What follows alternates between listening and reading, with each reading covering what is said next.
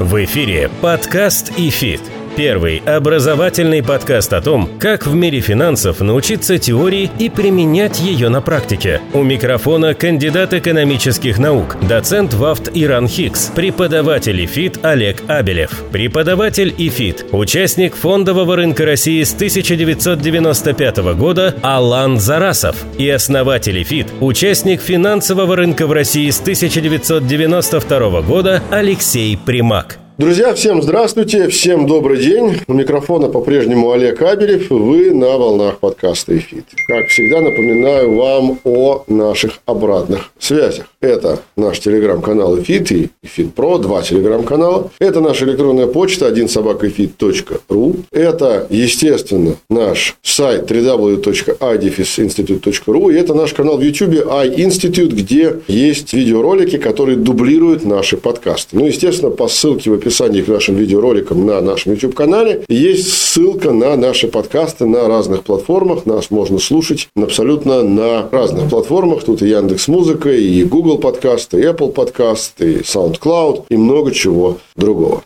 Итак, мы с вами сегодня будем продолжать серию наших таких исторических образовательных эпизодов, если мы говорим про аудиоформат и роликов, если мы говорим о видеоформате. И сегодня мы будем говорить о том, почему так получается, что одним странам на Земле гораздо выгоднее торговать с другими странами, чем другим. Ну, то есть, если представить наш земной шар, есть одна группа стран, которые почему-то торгуют гораздо более эффективно, чем иные страны. В чем здесь собака зарыта. Давайте мы попробуем сегодня об этом поговорить. Поговорим мы об этом не без помощи довольно известного в узких кругах, но моя задача сделать его известным и для вас, уважаемые зрители, в широких кругах, английского экономиста, который жил в середине 19 века и в конце века 18 Давида Рикардо. Надо сказать, что Давид Рикардо вошел в историю мировой экономической мысли не только как автор теории о которой мы сегодня будем говорить, которая связана с мировой торговлей, но он также занимался вопросами и труда, и заработной платы, и ренты. В принципе, что характерно для экономистов того времени, потому что в сегодняшнем понимании экономист – это тот, кто занимается какой-то отдельной проблематикой. Все последние Нобелевские премии по экономике не вручаются за исследование всего подряд, а вручаются за исследование каких-то конкретных вещей. И когда мы говорим о этом самом экономическом либо прорыве, либо мы говорим об экономическом застое. Мы прежде всего говорим сегодня о том, что в том или ином направлении экономики, да, как науки, каких-то важных научных открытий либо нет, либо наоборот, они совершаются постоянно. А во времена Рикардо экономическая наука подразумевала собой, в принципе, охват полный. Нельзя было отдельно заниматься чем-то без отрыва от другой области, потому что на тот момент еще не было понимания четкого, чем они связаны друг с другом. И Адам Смит, который жил чуть-чуть раньше, ну, примерно в те же годы, что и Рикардо, и сам Рикардо, и разные другие экономисты того времени, они, в принципе, рассматривали все. Основная книга Смита вообще называется «Исследование о природе и причинах богатства народов». О как! Кто бы сейчас такую книгу бы назвал, да, из экономистов? «Исследование о природе и причинах богатства народов». И, собственно говоря, поэтому неудивительно, что Рикардо занимался много чем. Но мы сегодня хотим, наверное, сосредоточить наше внимание на одной из его областей исследований. Это так называемая теория сравнительных преимуществ. Почему, во-первых, она так называется? Дело в том, что это был ответ на аналогичную теорию, которую разработал в свое время Адам Смит. Она называлась теория абсолютных преимуществ, где Смит пытался доказать, что нету каких-то причин, которые бы ограничивали страны в торговле между собой. На что Рикардо говорил, что гораздо выгоднее одной стране что-то производить, и наоборот, гораздо выгоднее другой стране что-то покупать. То есть, в отличие от Смита, он не говорил, что давайте развивать сразу все отрасли промышленности, давайте добывать все, что у нас может быть добыто, да, из этого того, что мы добываем, мы будем что-то производить, и это что-то мы будем продавать. Нет, Рикардо в этом смысле идет дальше, и он говорит, а давайте подумаем, а что нам более выгодно производить, и что нам более выгодно, наоборот, приобретать. Поскольку экономические ресурсы на земном шаре распределены крайне неравномерно, то, естественно, далеко не все страны имеют набор ресурсов, которые могут быть использованы для одинакового производства везде. Где-то в какой стране одного ресурса больше, второго ресурса меньше, а в каких-то странах его, допустим, вообще нет. И что же теперь этой стране делать? Вообще не торговать? Ну, наверное, это не совсем правильно, не совсем справедливо. Именно по этой причине Рикардо и выдвигает ту самую теорию сравнительных преимуществ. Ну, давайте попробуем разобрать это на примере. Допустим, у нас есть страна, в которой активно развито животноводство и растениеводство. Она находится в умеренных или даже в южных широтах. А есть страна типа Норвегии, допустим, в которых оно развито не очень хорошо. Зато там развита добыча каких-то полезных ископаемых. И Рикардо утверждает, что в Норвегии абсолютно нет первой необходимости развивать у себя, допустим, э, животноводство. Но, допустим, ей выгодно заниматься производством и переработкой первичной руды, которую она у себя добывает, обменивая ее на те или иные продукты растениеводства и животноводства, которые производятся в других странах. И важно отметить, что Рикардо говорит по этому поводу. Он говорит, что важно не продавать первичное сырье, а важно торговать тем сырьем, которое формирует добавленную стоимость. Вот это очень важный посыл. Почему он важен? А потому что, когда мы говорим о вот этой самой сравнительной эффективности стран, мы должны понимать, что гораздо выгоднее и эффективнее продать то, что претерпевало какие-то изменения. Да, вот это и есть, по сути, добавленная стоимость. То есть, продавать товары, производство которых очень дорого, Рикьярдо был категорическим противником. Он говорил, надо продавать товары, производство которых обходится стране дешевле. Если у тебя много первичного сырья, то ты экономишь на добыче, и часть затрат основную несешь на производство у себя. И, конечно же, такие товары тебе продавать выгоднее. А покупать товары необходимо те производства, которых дороже, чем покупка. Вот это два важных ключевых тезиса теории Рикардо. Понятно, что это была модель. Понятно, что она не учитывала монополий, она не учитывала политические решения, она не учитывала транспортные затраты, затраты на перевозку, она не учитывала транзакционные издержки, то есть те, которые возникают в процессе взаимодействия контрагентов. Издержки там на ведение переговоров, издержки на юридическую защиту прав, торговых марок там, и тому подобное. Но сама идея очень важна. По сути, она лежит в основе, если не всего, то очень большой части дальнейшего экономического развития многих стран мира. Потому что одно дело, когда ты добываешь первичное сырье, и вроде бы тебе его добыть не так дорого, да, у тебя его много, у тебя есть серийное производство, и ты можешь это первичное сырье продавать. И совсем другое дело, когда ты добываешь первичное сырье на территории своей страны, ты его перерабатываешь и продаешь. Вот эта дельта, которая остается, эта разница, вот ее Рикардо и стал называть добавленной стоимостью. И это то, что потом в будущем и войдет в историю экономики, да, экономической мысли под названием добавленная стоимость. Это то, что добавляется к тому или иному благу в процессе каких-то изменений, которые это самое благо претерпевает. И чем добавленная стоимость выше, тем выгоднее стране заниматься торговлей. Понятно, что она будет заниматься ей при низкой добавленной стоимости, но тогда она будет в положении ведомого или зависимого торгового игрока. Это то, что сейчас происходит с большинством стран, например, Африки, в которых производство практически не развито, зато есть страны, которые очень богаты разными природными ресурсами. Например, южный регион Африки, район таких стран, как Намибия или Ботсвана, или ЮАР, эти страны очень богаты, например, алмазами. Даже есть фильм голливудский «Кровавый алмаз», который рассказывает о том, как крупные западные корпорации корпорации добывали алмазы и практически всю добавленную стоимость увозили из этих стран, обрекая население этих стран практически на нищету. Кстати сказать, два самых крупных алмаза мира, это первая звезда Африки, так называемый Кулинан, и вторая звезда Африки, они были добыты именно там, в Ботсване. Но хранятся они почему-то не в Ботсване, а хранятся они в лондонском Тауэре. Вот, видимо, по тем самым причинам, о которых мы сегодня говорим. Подкаст ИФИТ.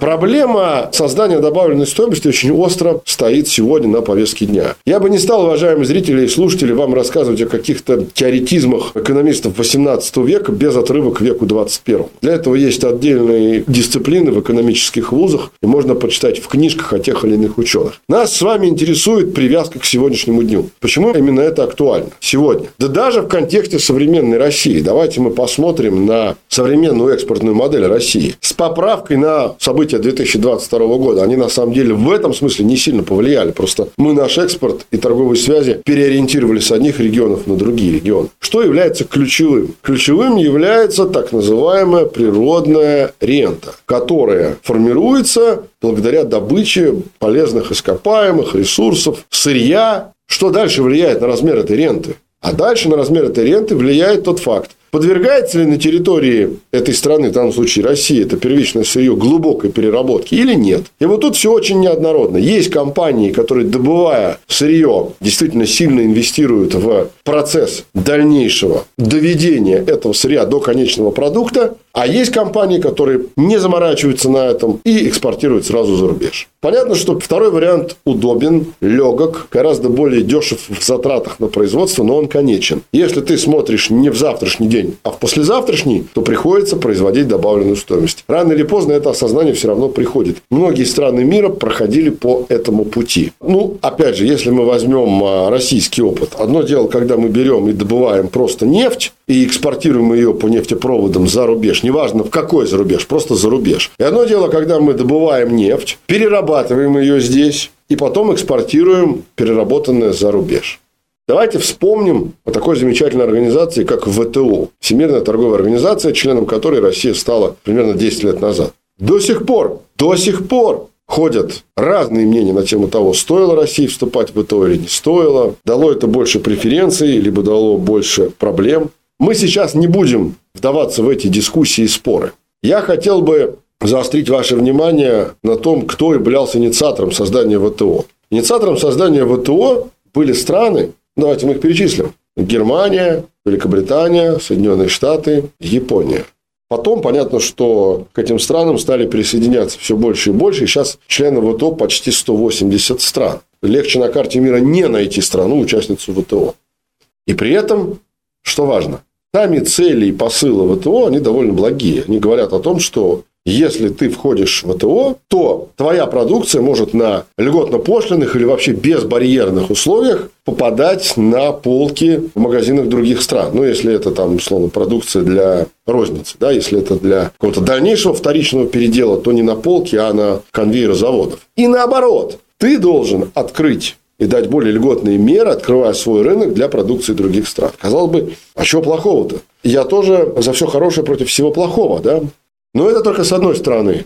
Давайте посмотрим, а для кого вообще членство в ВТО более выгодно, а для кого менее. И вот тут как раз мы приходим к очень важному выводу, что те страны, которые не производят добавленную стоимость, то есть не производят высокотехнологичную продукцию, сразу скажу, мы говорим только о гражданской продукции, потому что вся продукция ВПК и двойного назначения, она не подпадает под правила ВТО. Так вот, те страны, которые производят у себя высокотехнологичную гражданскую продукцию, конечно, им это выгодно. Такие страны, как Соединенные Штаты, как Германия, как Япония. Почему? Да потому что как раз тут и выполняется классический принцип Давида Рикардо, который жил почти за 200 лет до создания ВТО. Но принцип-то Рикардо не поменялся. Этим странам гораздо выгоднее продавать, зарабатывая больше за рубеж, высокотехнологичную продукцию, и гораздо выгоднее приобретать первичное сырье у тех стран, в которых это сырье добывается. И у этих стран этого сырья нет. Я имею в виду, что Япония, Германия, Соединенные Штаты – это страны, которые продают высокотехнологичную гражданскую продукцию. В случае Японии вообще одиозен. Япония – страна крайне бедная полезными ископаемыми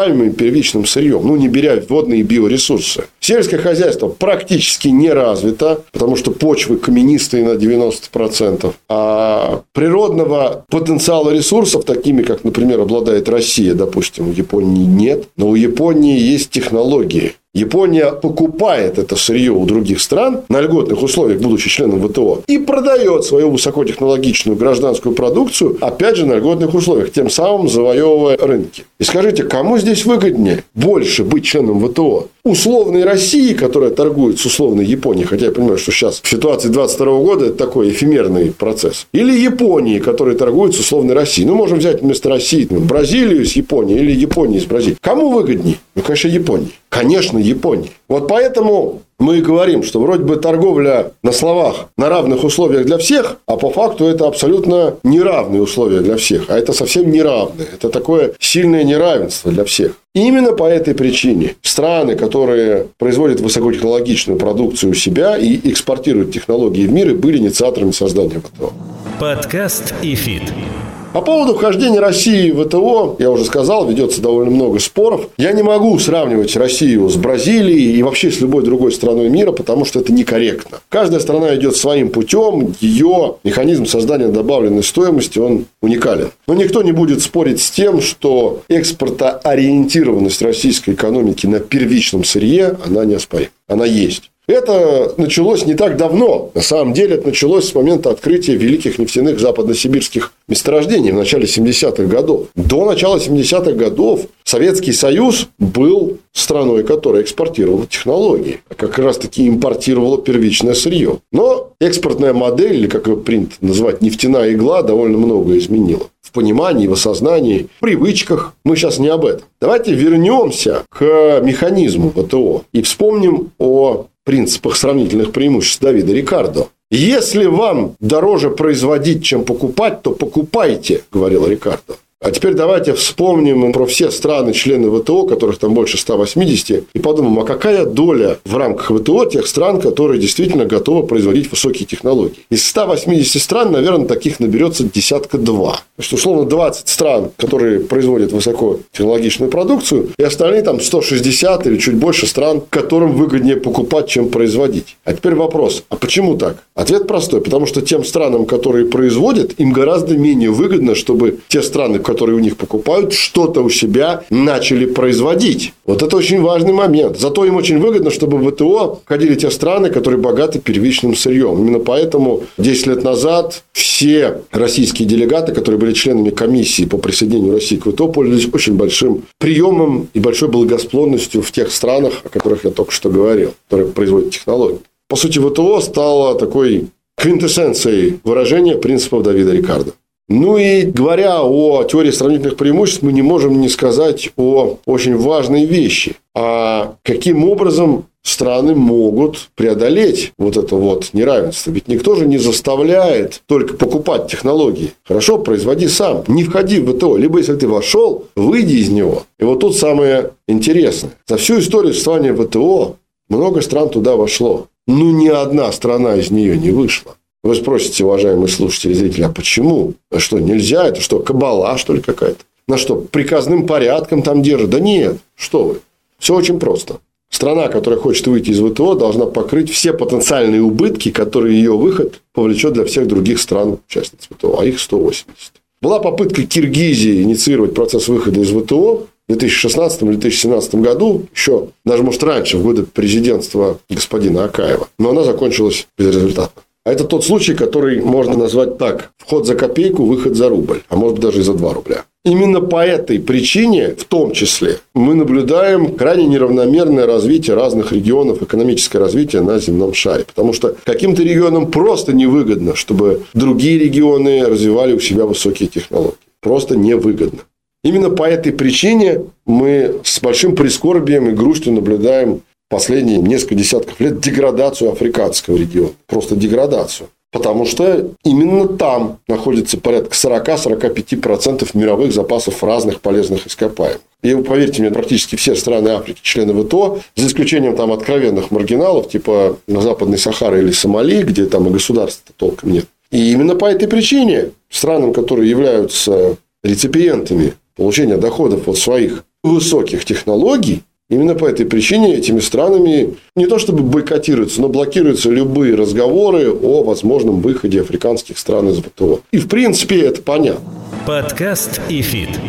Ну и в завершении этой темы по поводу теории сравнительных преимуществ Рикардо и по поводу несправедливости на торговом рынке мира, мы волей-неволей неизбежно приходим к тому, что те страны, которые владеют торговыми цепочками в мире, не владеют в буквальном смысле слова, а, скажем так, могут обеспечить приток максимальной валюты через торговлю чем-то высокомаржинальным. Да? То есть, можно наторговать, там, не знаю, 2 тонны яблок продать, а можно продать, пускай это будет 200 литров сидра. Или 20. По объему и физическому наполнению это гораздо меньше. Ну, сравним 20 литров сидра, 2 тонны яблок. Но по добавленной стоимости это небо и земля. Вот если мы будем в таких системах координат с вами говорить, то понятно, что те страны, которые продают не яблоки, а сидр, а покупают яблоки, они, естественно, бенефициары текущих торговых цепочек в мире. Как можно эту причинно-следственную связь видоизменить? Ну, вы скажете, ну, конечно, тем, кто производит яблоки, производить сидр. Да, безусловно, только им для этого нужны технологии. Их нужно взять. А кто им их даст?